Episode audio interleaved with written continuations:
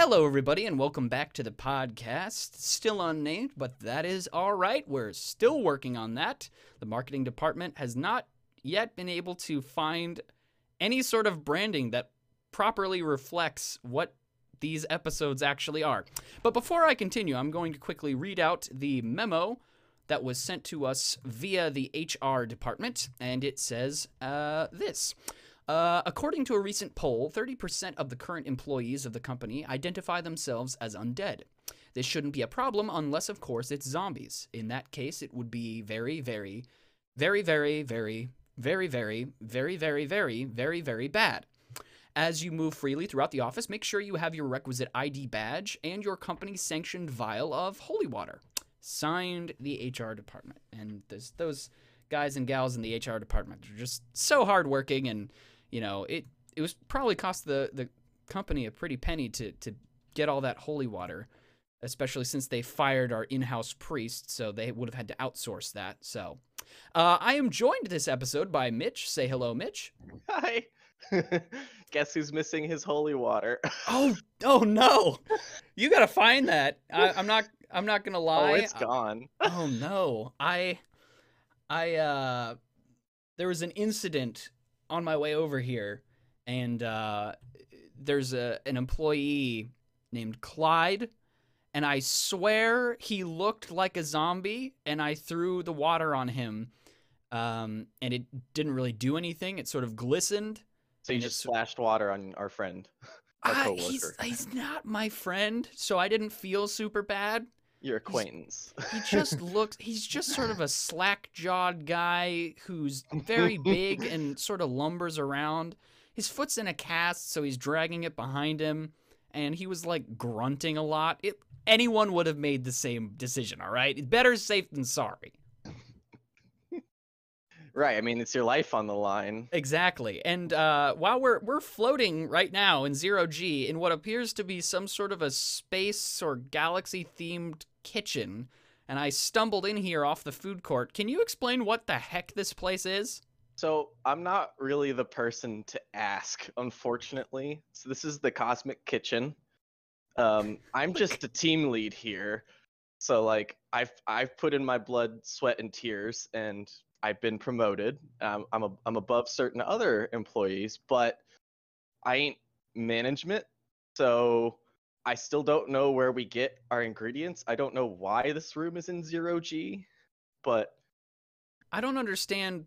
I can't read the labels on any of the ingredients. It's all written in some sort of an alien script. oh, don't worry about it. It's like Aurebesh or something. I don't know. Oh, okay. Well, everybody knows what time it is. It's time for everyone's favorite part of the show Real or fake Batman villains. All right. So I have got in, fr- in front of me a list of Batman villains. And then I also have some of my own thrown in there. And it will be your job to try and determine whether or not these are real. Are you ready? I, I will try. I am quite. I am I wouldn't say I'm the biggest Batman fan, but I think I know enough to be able to do good at this. All right, let's start with number one Birthday Boy. No. That's real. No. All righty. moving right along. Oh, that's. number two Onomatopoeia. um. No. Also real. what the heck? Okay, hold on. Time out. Look, Calendar Man is a thing, right? Oh, trust me, I already passed Calendar Man, but I knew How- that how is- everybody, everybody knows Calendar Man. yeah, but like, you can't have Calendar Man and Birthday Boy or whatever. like. Birthday Boy, I don't think it has anything to do with actual days. I think it's just a guy, a creepy serial killer who has a party hat and a burlap sack on. I think that's it. Okay, that actually sounds kind of creepy. yeah, I mean it is, and onomatopoeia is great because uh, his victims are superheroes that have no superpowers. So Batman, Green Arrow have been targets for this villain. He only speaks in onomatopoeias like click, pow, thud, etc. He came up against Batman a few more times than Green Arrow and lost. What's more interesting about this villain is that he is created by writer and director Kevin Smith. Wait, so do the words that he said like the onomatopoeias he says out loud is that like his powers? Can he be like like bamf and then like teleport? I'm not gonna lie, it says nothing about that. So I think I don't think so. I think he just speaks. I think it's probably like a, a riff off of just the ridiculous onomatopoeia like noises that are in comics. So and it's so it's like, a whack. character that only speaks in onomatopoeias. Bam! I'm gonna hit you with. yeah, he doesn't have any like superpowers. And so he goes up against people who also have no superpowers, which by the way, I fundamentally disagree with saying that Batman has no superpowers. Fundamentally. Like I'm sorry, but he he is pushed so far beyond human limits of everything. I mean, come on. Anyone who can astral project is not a normal human. You know? That's an interesting conversation, right? Because like, what constitutes a superpower? Because there's tons of heroes that don't have powers, quote unquote, that are still wholeheartedly considered superhuman. I mean, anybody who can do a backflip off a wall and kick someone in the face, I mean, just like ice cold, like not expecting it. You get to a certain level of acrobatic ability, I'm just going to call you a superhero because, I mean, that's not normal. Number three, Dr. Freak.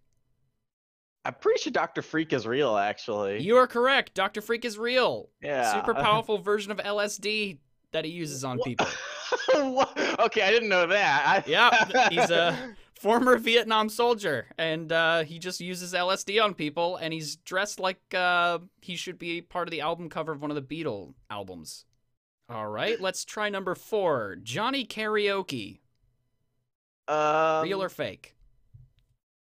I think that's just ridiculous enough to be real. It's absolutely real. Oh man, are all these real? Is this just like a trick trick segment? Uh, Flamingo. okay, that might be fake actually. Real. Oh, Man dressed in pink who rides a pink motorcycle uses a whip. Uh, let's see. There's more to the character than that. He's a serial killer who eats people's faces. Huh. Wow.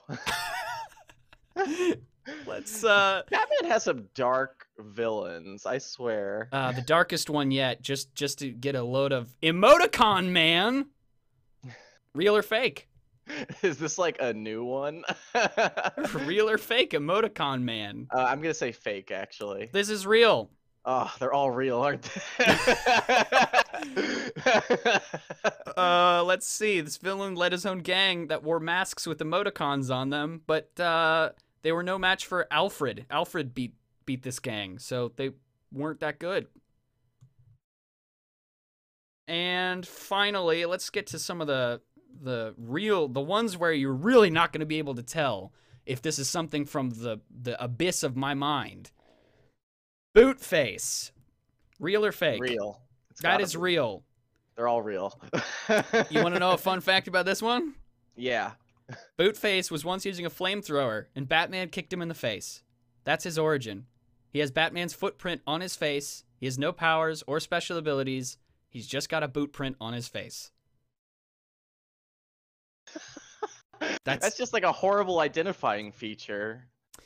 Yeah, it's Like uh, it's just so much easier for GCPD to hunt him down. Yeah. I don't I don't understand what some of these artists were smoking when they came up with these characters. Um, maybe they they had uh, Doctor Freak in the writers' room. I'm not sure. Um, let's see. One last one. Um, Mrs. Boxing Glove. Real Did you just fake? make that up? Is that pause just because you were thinking of an outrageous? That's not real. This is a this is a very long list, and I have to keep scrolling. Real or fake? Mrs. What is it? fake. You got one. Yeah! So that means you're one fake one. you're you're released from the game. You won. You did it. Amazing. Some of these character costumes, man. Like, can you imagine trying to cosplay as freaking like any of the like boot face and then someone actually walking up and being like, "Oh my gosh, you're boot face?" Imagine that some of these characters might actually be like kind of threatening if like portrayed in the right way though. Like like the the Arkham games would have so many like weird pulls, especially like in the in city and in Knight, and like they're like weirdly scary. Like I think wouldn't think it. I think that's was one of the reasons why I loved the second Suicide Squad movie so much was because James Gunn just really leaned into the absurdity of some of these C-list villains. Oh, I love that Polka Dot Man is an actual thing that people Yeah. know about now. Yeah like i just really appreciate the fact that he just sort of leaned into like these absurd characters but the thing that i really loved was the i guess the staying true to their costume designs because i actually think that makes them more interesting and more fun. I 'Cause feel you can- that's, that's you can water we're in down so many superheroes into just like really pathetic like they just don't look interesting their personalities aren't interesting. And when you have like marvel or dc you have such a rich vault of characters whether they're ridiculous or not like some of them are just sort of cool and it's like i want to see that quirky superpower. I'm tired of seeing like the standard superpowers. I want to see someone with a, the the goofiest origin story with the goofiest power actually show up on screen and do something cool.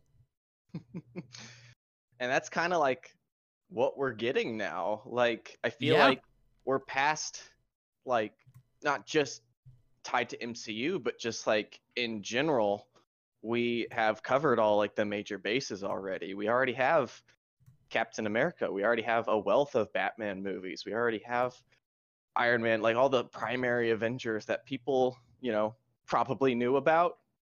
Now people most definitely know about them. And these movies are going to make bank like no matter what. Like right. like yeah. black adam came out and like not many people like i feel like like people know about black adam but not like to a captain america level you know? Right. Yeah. And it's still making bank. Like disney plus can make whatever show they want now about like whatever character like moon knight got a show. And it's like oh i remember him from ultimate alliance back in like 2006 or something. I And he got- actually that guy got a show. I have the uh ps2 ultimate alliance game. Oh sick.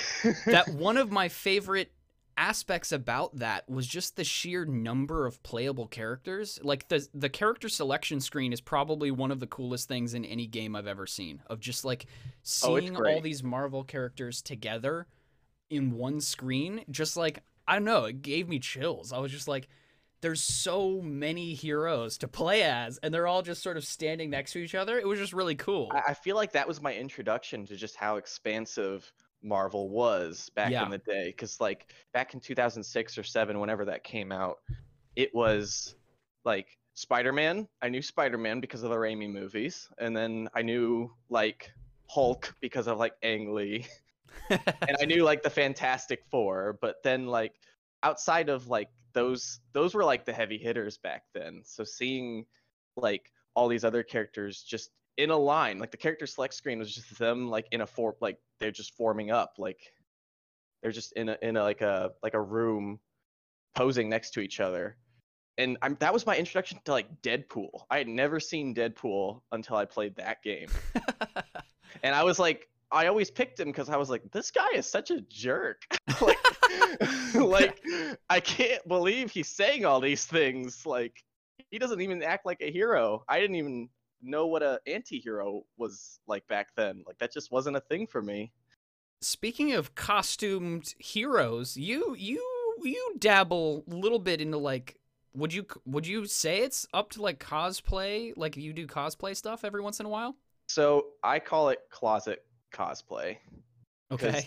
you I, i'm not necessarily as crazy as to like make like foam props to like like mimic like armor and weapons and stuff like that um i don't have a 3d printer so i can't do really do that not yet i'm researching Not but yet. uh, I love that. yet.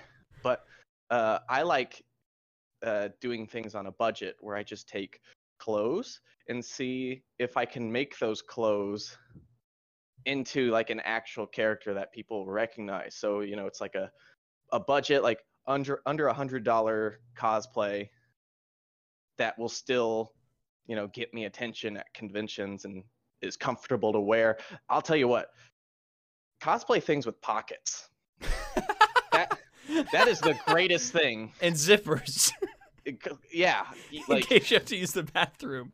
like I have a friend that like like constant like his his he's made like an Instagram like social media career off of cosplaying Spider-Man.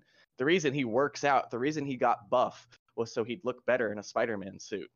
And sometimes people in this cult of his forget that you have to leave a zipper in the crotch area. Otherwise, your convention might not be as fun. no, it's fine. You just don't drink anything. You just get more and more dehydrated. dehydrate as the evening yourself. Goes on. Man, that Spider-Man's moving real sluggish. if you Needs could one of those- under that he mask, needs one of those freaking suits from Dune that recycles your body water. That- oh my god, that's actually a great idea. That's a, that's a fantastic idea. Like just Spider-Man needs a still suit. Yeah, I mean, first you have to invent one that wouldn't just be you drinking your own pee. Okay, Peter Parker could invent that easily.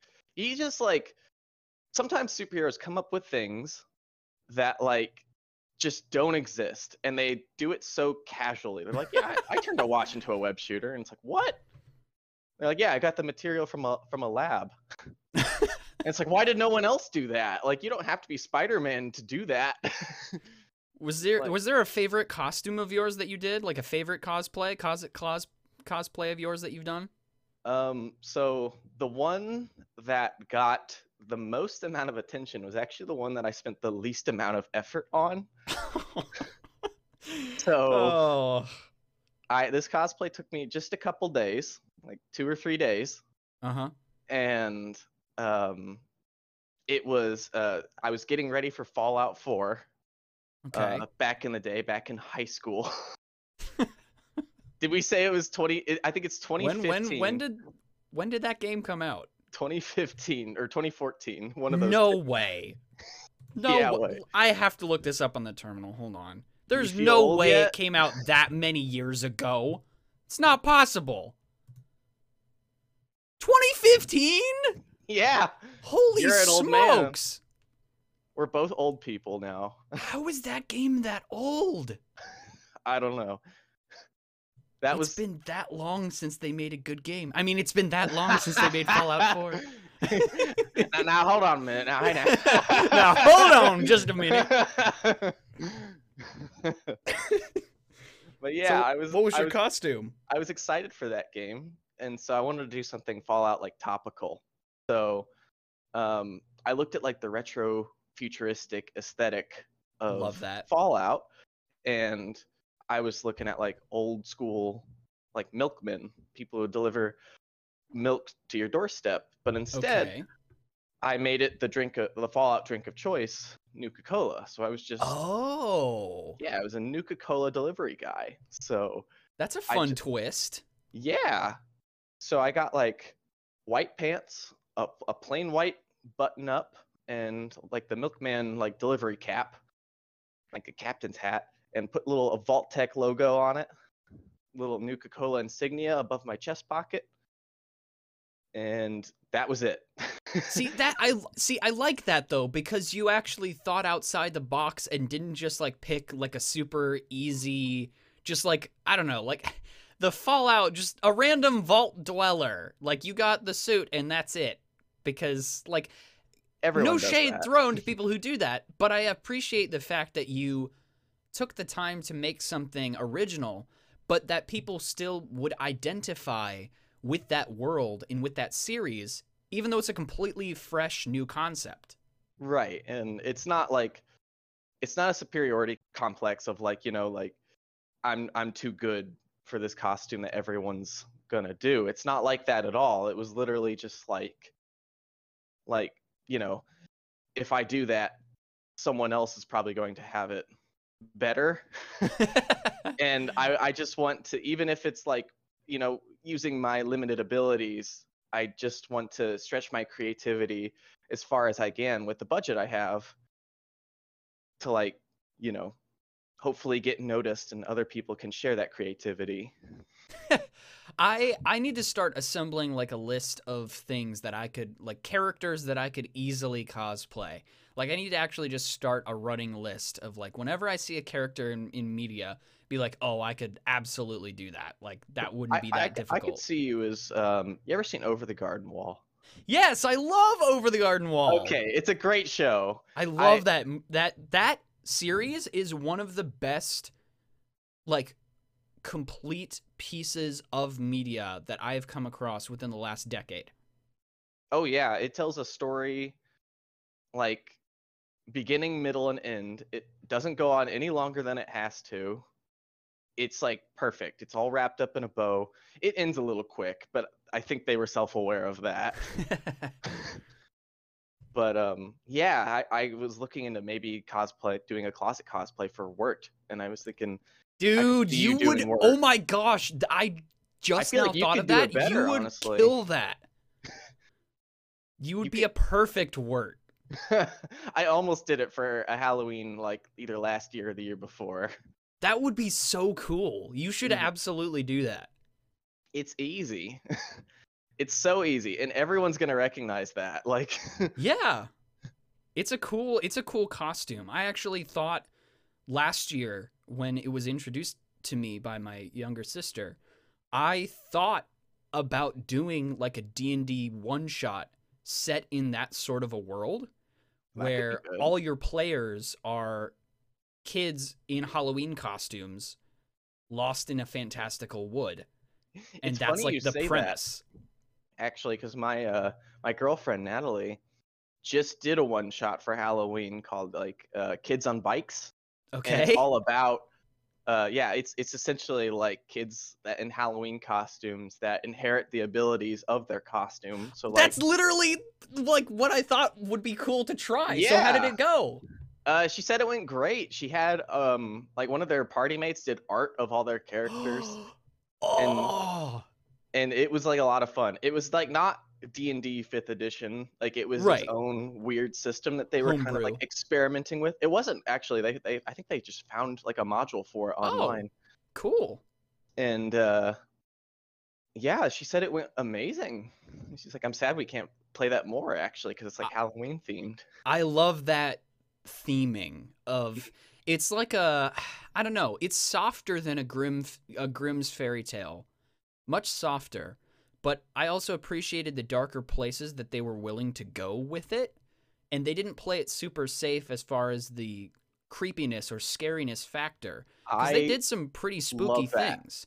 But I at the same shows like made for kids that yeah. like don't give a crap about if they traumatize kids, you know, like you yeah. know what I'm talking about? Like I, I I appreciated the fact that the rest the tone of the show was such that when something scary or sad happened it stood out.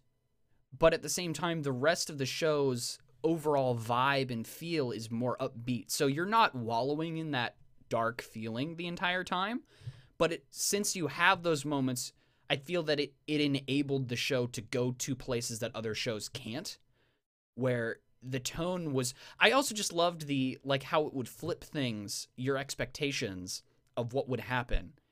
Um, yeah, things where like you think it's going to episode. be dark and then it turns out to be fine. I just I really like that. And so as far as like so costume stuff, back to like cosplaying stuff.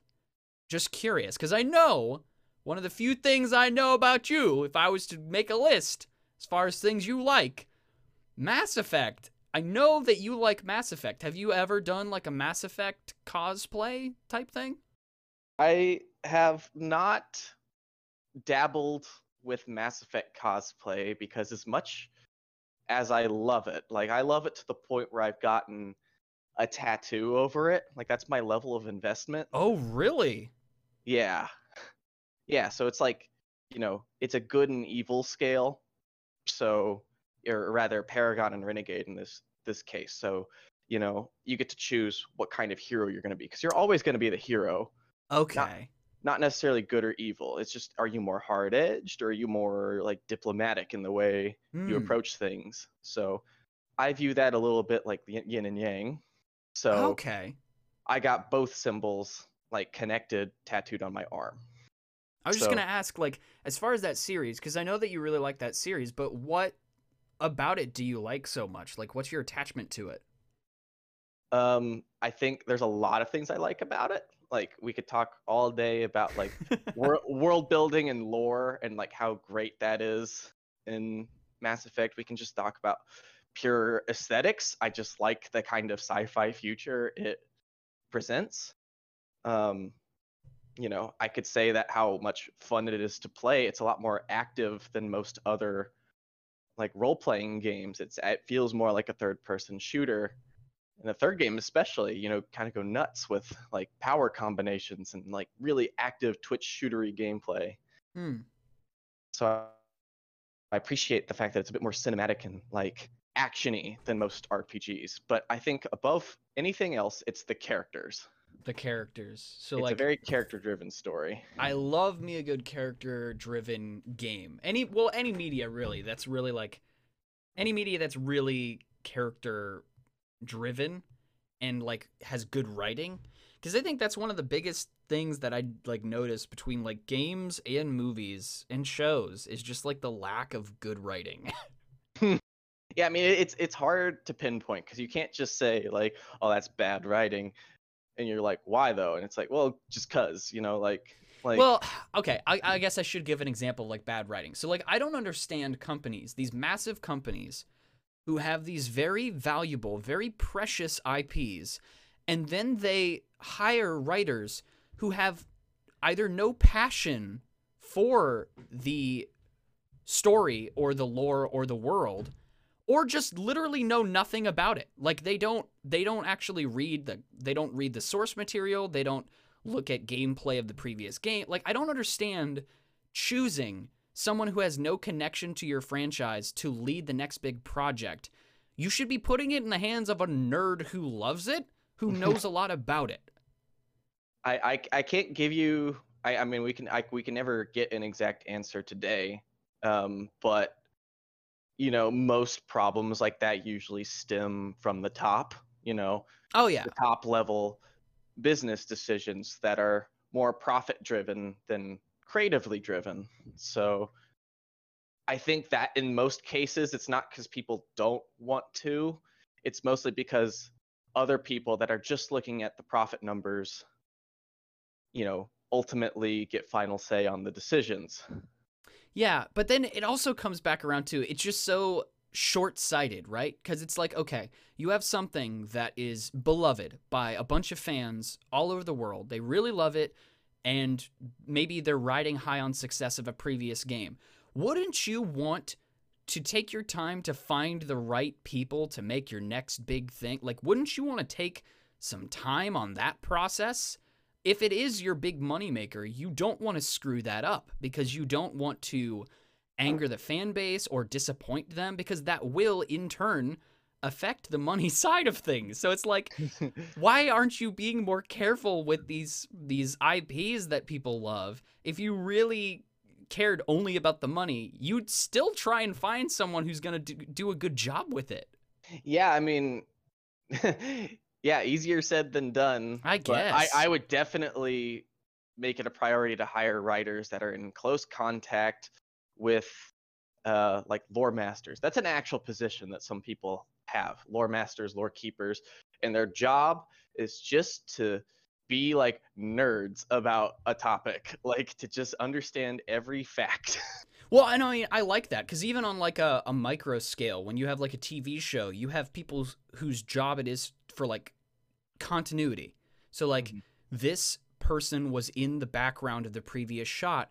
When we do a close up or we change our camera angle, we need to make sure that that person is still in the background or or in a, like a bad as a bad example like the last season of Game of Thrones. I didn't watch it, but I Mm. heard that continuity people like were leaving Starbucks and water bottle cup like they were leaving stuff on the set and nobody was noticing. Like the continuity people didn't notice. I don't even know what Like I, happened ca- with that. I can't imagine. So like I sort of see it as that when like what you were talking about with like lore masters, like people whose job it is because it really has escalated quite a bit, especially with these companies that will dig up older properties and then they have to maintain that continuity or just series that have been going on for forever like Doctor Who like I cannot imagine trying to you can bet that they have lore masters. On Yeah, that I show. can't imagine trying to keep track of all the lore They're that has messing been with time built. travel and like al- alternate realities and Yeah, it would be basically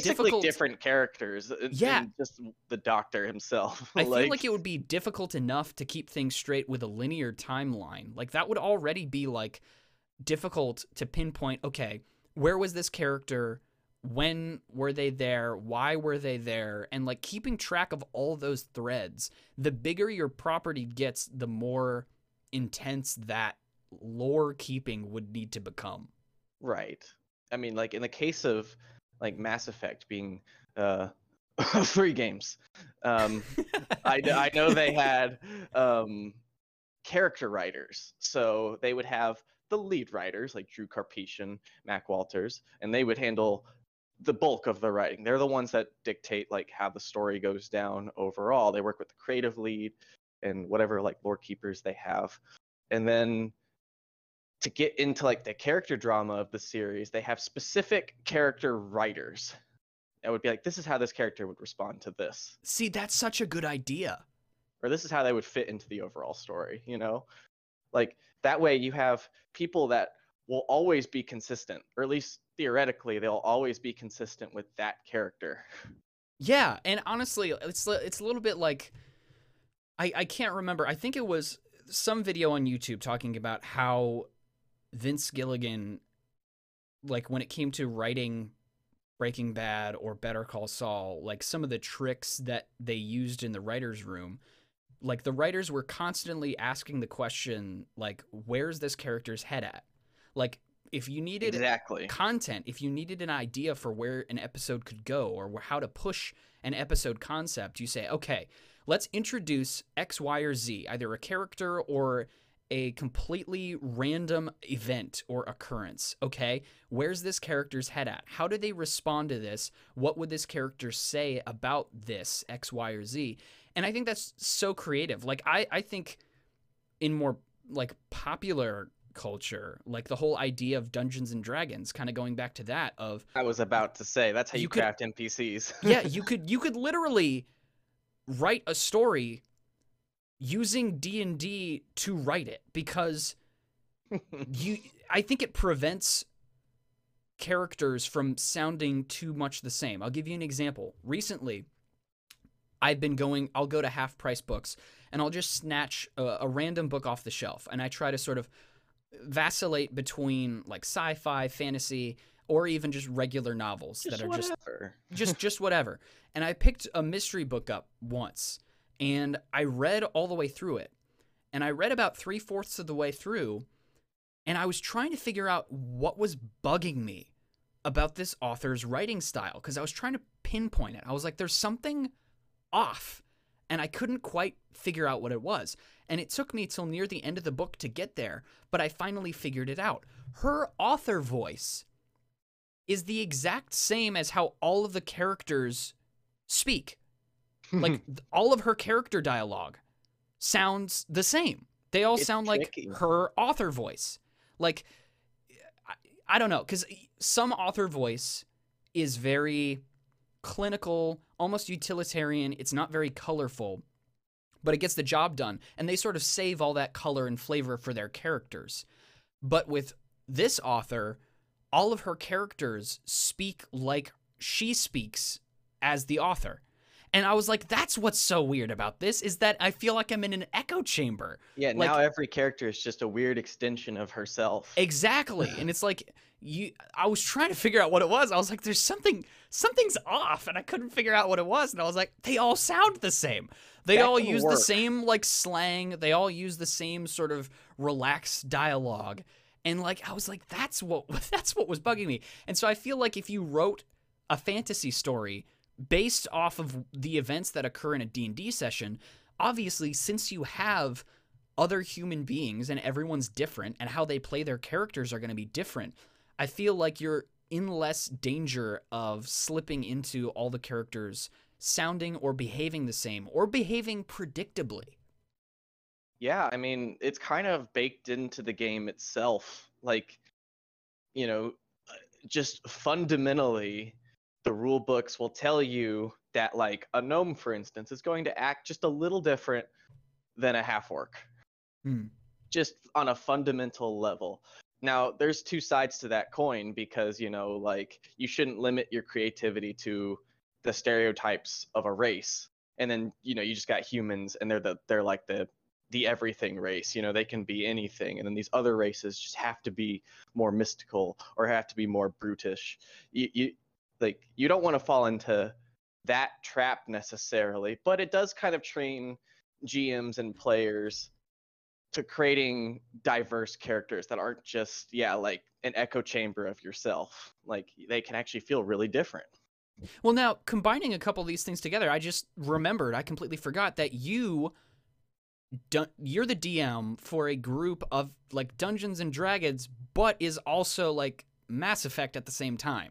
yeah so it's a 5e conversion so dungeons and dragons 5e rule set converted into mass effect terminology and ultimately taking place in a mass effect setting And how's that going?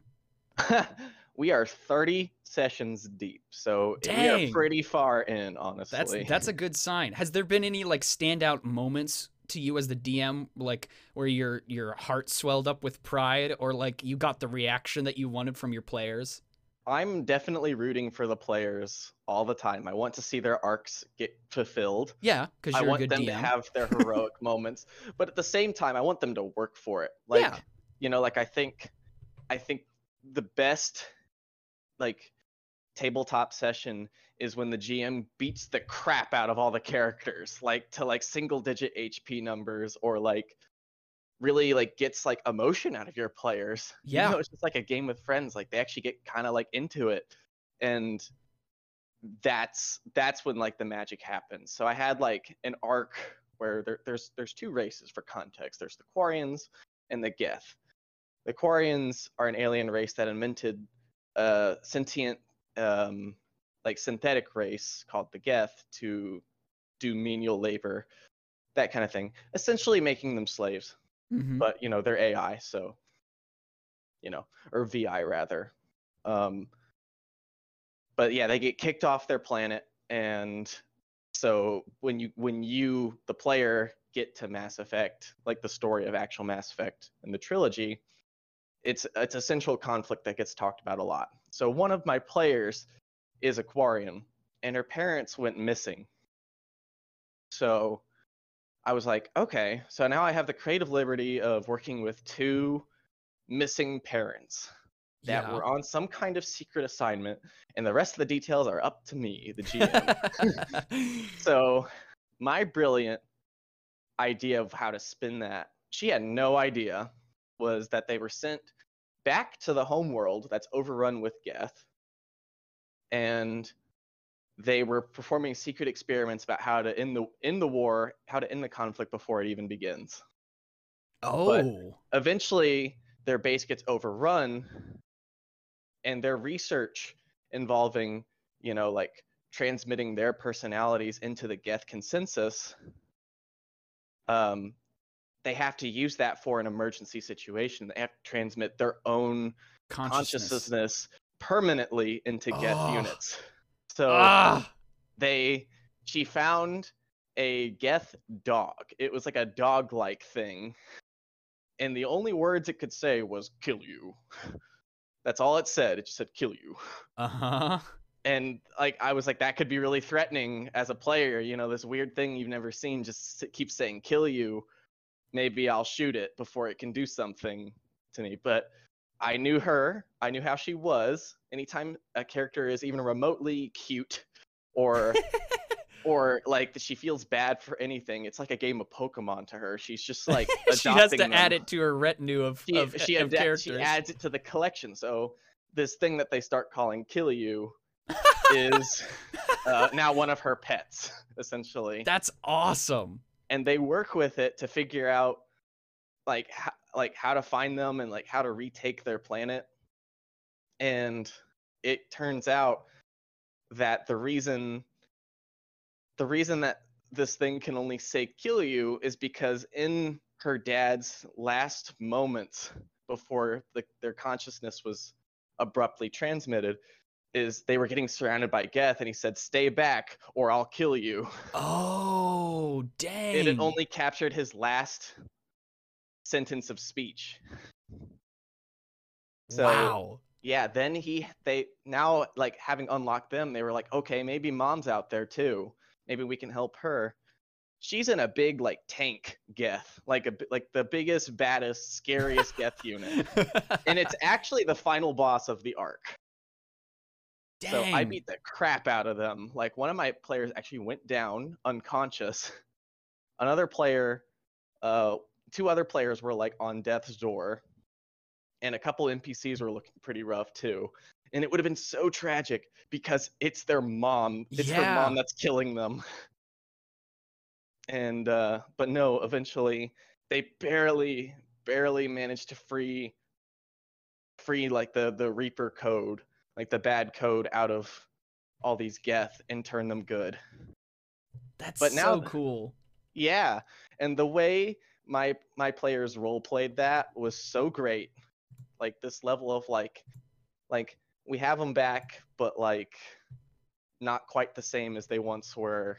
but Yeah. Figuring out how to work this how to make this work has been so interesting. I'm so proud of them.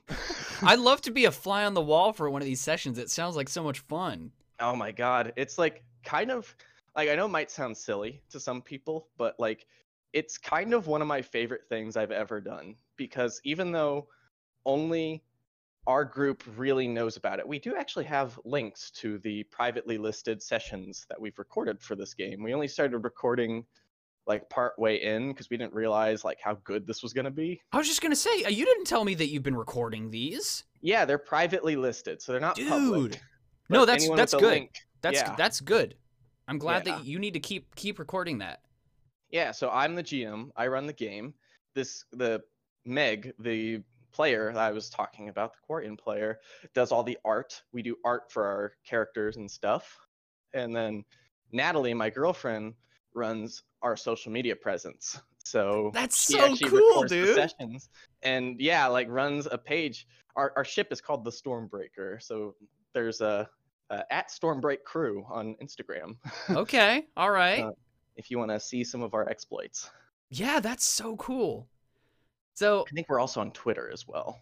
I, she's the one that runs all that. So yeah, I have to check that out. I had no idea that there was actual like evidence outside of what you've told me of this Yeah. because it sounds so freaking cool. it's a shame we weren't recording from the beginning because I again we just were just friends trying to do a cool thing. What And- you should do is if like you ever want to, you get that artist to almost do like a storyboard of what you remember of the first couple episodes or however many before you started recording in like animatic form, so just like panels, like still shots, sort of setting Actually- up everything that happens before. I definitely was thinking about maybe reaching out to you because I know you do like really awesome little art.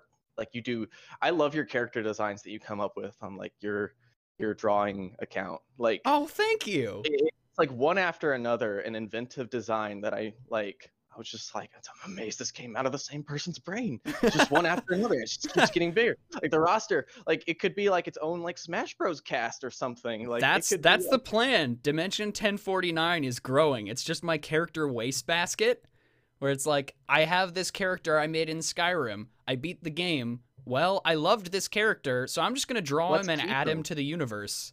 keep him. Keep the idea of him at least. Yeah, exactly. I did the same with Fallout 4 ironically. I did the same thing with Dragon's Dogma and Destiny. Like all these characters that I really spent time developing in my own head. I'm like Mhm. I don't want them to just exist in that one form. I want them to transcend that. So they get to keep all the accolades and the things that they did, but I get to sort of like open up a nice little portal for them to join my cast of characters. Yeah, I remember like when you made. I had like a character from Mod Nation Racers, if anyone remembers that game.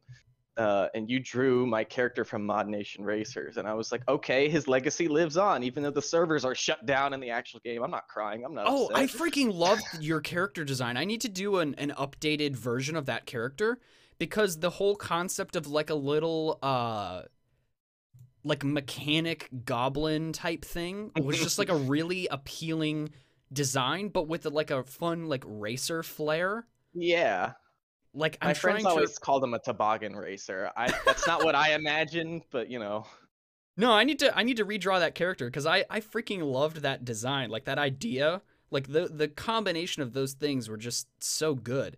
I, But I yeah, I'd love to see like if you guys ever did like an animatic or something, and it, maybe you like narrate it, so you have like subtitling, like a black screen with the panels, and you just sort of do still shots that sort of fade in, and you get to sort of explain like the first how many sessions before you guys actually started recording.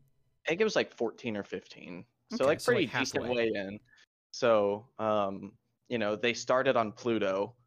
Like that that's that's how they cuz the biggest the hardest thing to write was just how to intertwine all these characters' stories at the beginning because I know like the best way to do that is to just introduce a shared conflict. You know, they all have combat together and then they bond over that initial combat or some tragedy happens and they're all involved in some way like that's like the best way to to group a bunch of d&d players together and uh so yeah i had spoiler alert for mass effect i mean it's not much of a spoiler they but like reapers do arrive these ancient sentient machines that come back to the milky way galaxy every like like every like hundreds of thousand years um i think it's 50,000 years but yeah they're they're caught in that era and they'll have to escape this base on Pluto that they were there for different reasons.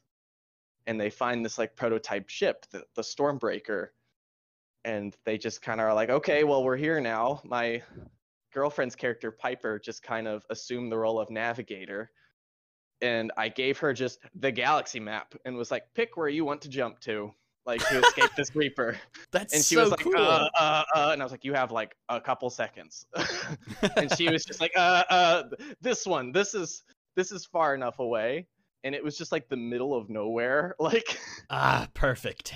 the Kaelston Rift is just it, it, and it their ship was left like broken, so they're left out and just drifting in the middle of space, bonding with this crew they just met and each other, and they had to make this like last ditch effort, like if this doesn't work, we're just screwed, like they had to get up uh, this material called element zero to power their ship's like drive core to like get out of the system.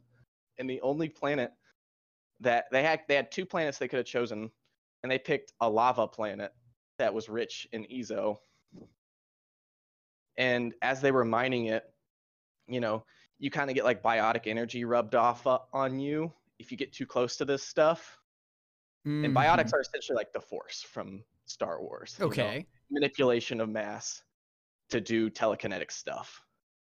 And it kind of wore off for most of the party members. Like once they were out of there, it was fine. But like for Natalie's character, it kind of stuck. So it's like, uh oh, did you have did your character have biotic potential? Ooh. Yeah. And now she's like trying to find her lost brother, who's also like some crazy biotic. And any anytime, once they found him, like they accidentally like touched, like and like just at the slightest touch, they both like, like essentially got flashbanged, and they like got sent backwards, and so they have like this weird biotic connection. And I'm like, huh. See, Like- that this is the thing that I just love about GMs who know what they're doing. But I feel like it also it goes the other way too, where you have to have players who who know how to play D&D esque games properly. And I think that comes from some players don't understand that the job of the dungeon master is not to create the stakes for you all It's by yes himself. and. It's improv. Right. It's like I you have to give me stuff to work with. Like if you want me to make stakes, I think that's one of my least favorite like I guess caricatures or archetype of a player where it's just I'm just here to be cool and do combat and do quips and I didn't take any time to develop my character's backstory because who needs that? It's like I can't That's create all. I can't can- create all of the stakes for you if you don't give me material to work with. like it's okay if you know you because the GM will have session zero and they'll kind of establish what kind of game they plan plan on running. And sometimes the answer is we're having a joke campaign and you know or we're just focused on having fun. And it's okay if you want to play the bard that is just aggressively like horny or like just, Just full of jokes all Uh, the time, the, you know. the bard who's just The- constantly hitting on everything and Yeah. everyone. that that that's a you can just you can do that you know one of my players um meg's husband aaron is a uh, plays a krogan a big essentially a big brutish space turtle you know I like it. everyone like natalie hands me six pages of backstory for her human sniper character uh my one of my other aquarium players jane uh plays uh Wan Shilan. He's also a sniper, like infiltrator type. Um, uh, that's like three pages of backstory. So it's like okay, a little less, but still pretty in depth. I like where this Uh, is going. Meg hands me a page, and I'm like, that's pretty good. That's about what I would give somebody. Yeah. And like, uh, Aaron gives me a paragraph, and but at I'm least it's like, something, right? You know? It was something, but it was literally like, I am a Krogan. I am old. I used to be a war veteran. That's kind of it. and it's just like, okay, don't know what to do with that. so just recently, like literally like a couple weeks ago, I found an arc that I think he would finally flourish in because for the most part, he's a little more checked out than the other players. Not to like bash Aaron or anything, but like, you know, he's the one that gets like distracted the easiest. He's the one that doesn't necessarily like offer like the emotional moments where Right, I'm his like, character's a little bit more disaffected and by I what's set going something up on. and then you spike it d- back down, you know, like yeah, yeah, in yeah, this yeah. glorious fashion. He's more just like, you know, the presence that's always like the happy warrior type, you know, Yeah, the big lovable brute, and that's what he adds. So I finally found an arc where he could actually like explore some deeper character stuff because it is a they found a pirate planet. It's literally called Tortuga. Ah, Quite yes. literally, it's a real thing in the Mass Effect universe. Perfect. So they are on a pirate planet where aggression is actually rewarded and good manners are not Shunned. encouraged. Yeah. like you know like this this like this pansy, you know, yeah, like this wuss. yeah, versus, you know, if you if a bar fight breaks out and you crack a bottle over someone's head, everyone goes, "Yeah!" you know? Like that kind of environment. Love that. Love that. but so far he's actually weirdly passive like his other party mates are actually like like being a bit more chaotic than he normally is even in this environment and it's leading to some really interesting character stuff where it's like he's kind of entering this phase of like i'm just so old i'm so tired of conflict you know Mm. it's kind of this route he's going down i'm so proud of him for doing that like it's the first time i feel like it is truly like a yes and with him like i i, I presented these characters that would think of him one way and he subverted all of our expectations I uh recently I I don't understand why YouTube has a way of of recommending certain videos to me again and again and again. It's like trying to get me to cave and watch it. And the thing that bugs me is oftentimes it is something that I was like, oh, maybe, maybe I would. Like that is something that I think is kind of is cool. the that is the point of recommended feeds you know Is, you uh, ignore most of them but then you're like ooh There's the a video about liminal spaces that I've been dodging that keeps on getting put in front of me because i think that's the universe telling you you should at least watch some of it well liminal spaces that's the thing is like because obviously you got the back rooms which is like a prime example i oh that's think like yeah of liminal that's- space. But obviously the horror part is added in there. But because i was trying to figure out i was like what what actually is liminal space? And so i looked it up on the terminal and this is what this this website says. Uh, it says a liminal space is a space between spaces. A liminal space is a boundary between two points in time, space, or both. It's the middle ground between two grounds, the mid structure between two structures. When you're in a liminal space, you're neither here nor there, neither this nor that. At the same time, you're both here and there, both this and that. Liminal spaces have liminality, a concept borrowed from social anthropology. The word limen means threshold in Latin. In some primitive cultures, there are rites of passage to mark the transition of people from one state to another.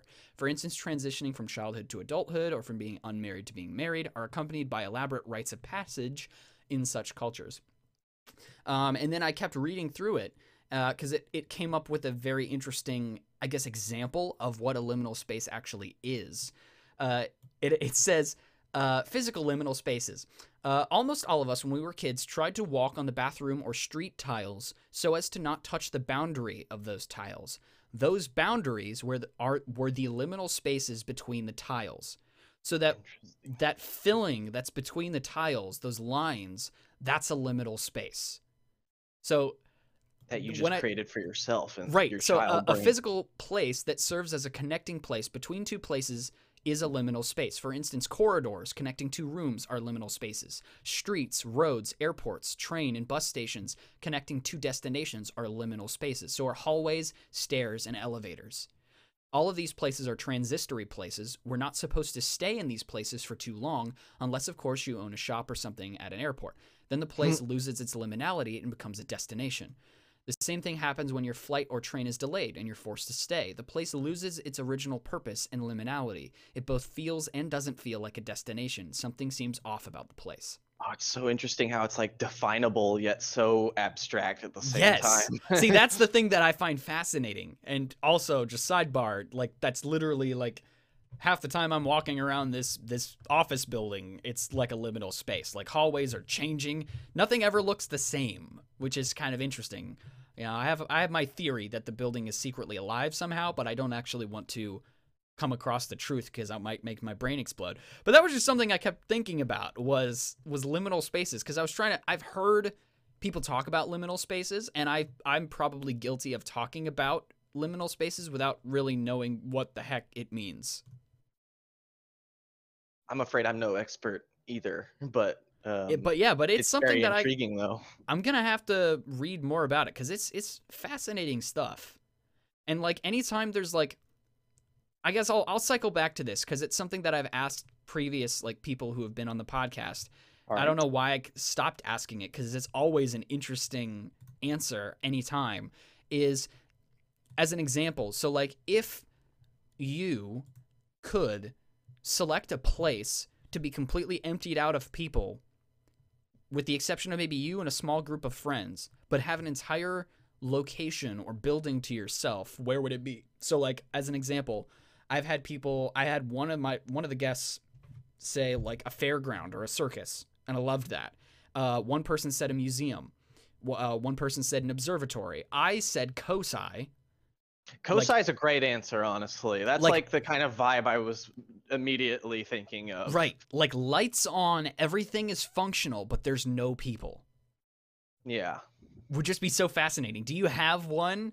Because I feel like everybody has like a list of, of places where they'll travel as a kid and just imagine, oh, if I had this place to myself, that'd be so much fun. Hmm. Man, I'm, I'm maybe I'll, can I can I like combine like two locations? Yeah. Okay. Yeah, absolutely. So you, you ever been to like North Market? Yes. Yeah. Okay. Think like North Market. So it's like just a collection of businesses all in a room, uh-huh. all together.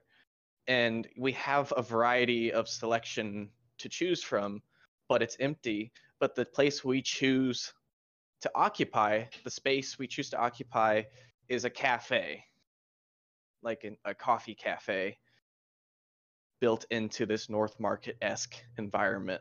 I love how specific that is. That's so cool. I love I, that. That's just my brain. That's my brain. No, absolutely. like I, I just love that that thought. And I think adding the caveat of saying, oh yeah, if like other people were there, because I think if you were all by yourself, it wouldn't be the same. wouldn't be the same feeling.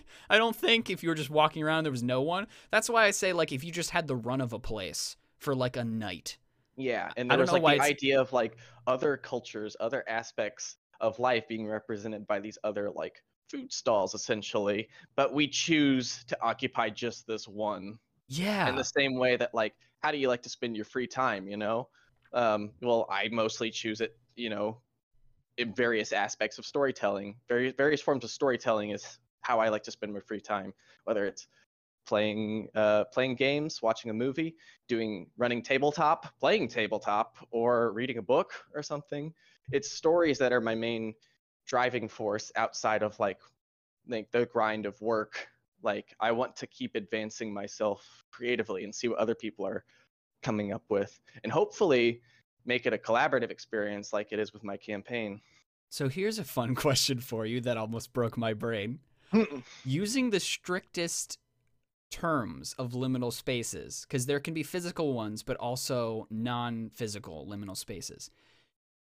When you do your your Mass Effect campaign, the question becomes at a certain point is the campaign a liminal space between reality like for a minute you sort of escape reality into this other world but at some point for some people it's very possible that existence real life becomes a liminal space between sessions where they have complete freedom it doesn't really take a session to make it like just like to make it so I've crossed into like another threshold if I'm understanding Yeah. the definition. Like like I'll be like at work or just walking, like just around or just minding my own business, doing you know extraneous activity, and I'll just think about the series. Like that's the level I'm at with it. Like there are a few things I would say I have like an obsession with, but this would be like one of them. I'd admit to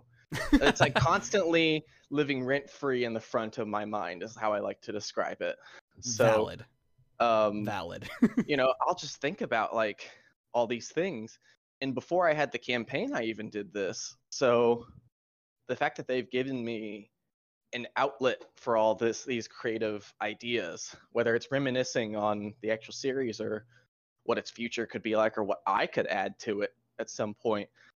I'm so glad I can have this opportunity to share it with these people even if like no one watches the recordings, even if we didn't even if Natalie didn't run any kind of social media presence whatsoever, like I would love to just share it with like four other people and like have that outlet. So I feel like that feeling of like disconnect that I just get from like essentially daydreaming about it, like crossing into a liminal space, it's like that on steroids in a session. like I am not thinking about anything in the real world whenever we do that. Like we are just there and I don't know I can't speak for the others level of investment, but I'm sure they feel that to some extent. That is so, so cool. And you know what? On that note, we're going to end off. I'm going to turn the recording off, just sort of let the terminal float away. You want to try and cook something in here? I can try. So we have like our secret sauces, right? But again, all of it is just written. I can't even read it myself. We just sort of slap some stuff together, make a space cake. It'll be fine. I mean, I can tell it's like certified. Like I see the check mark, Yeah, but I mean, like some of these tentacles probably aren't connected to anything that's still alive. So I think we're fine. no, yeah, they wouldn't. They wouldn't give us these if they weren't safe. Of, course not. Our company is primarily concerned with with safety. That's why they gave us the holy water. Uh, right. I well, mean, they wouldn't have gave it, given us that. Only for me to discard after I rinse my my hydro flask. it's it's fine. It's fine. All right, we're gonna make a space cake. Uh, but uh, yeah. So long, everyone. Thanks for listening to this this podcast episode, and uh, uh, thanks, Mitch, for being on. And I'll we will see you guys next time. Thanks for having me.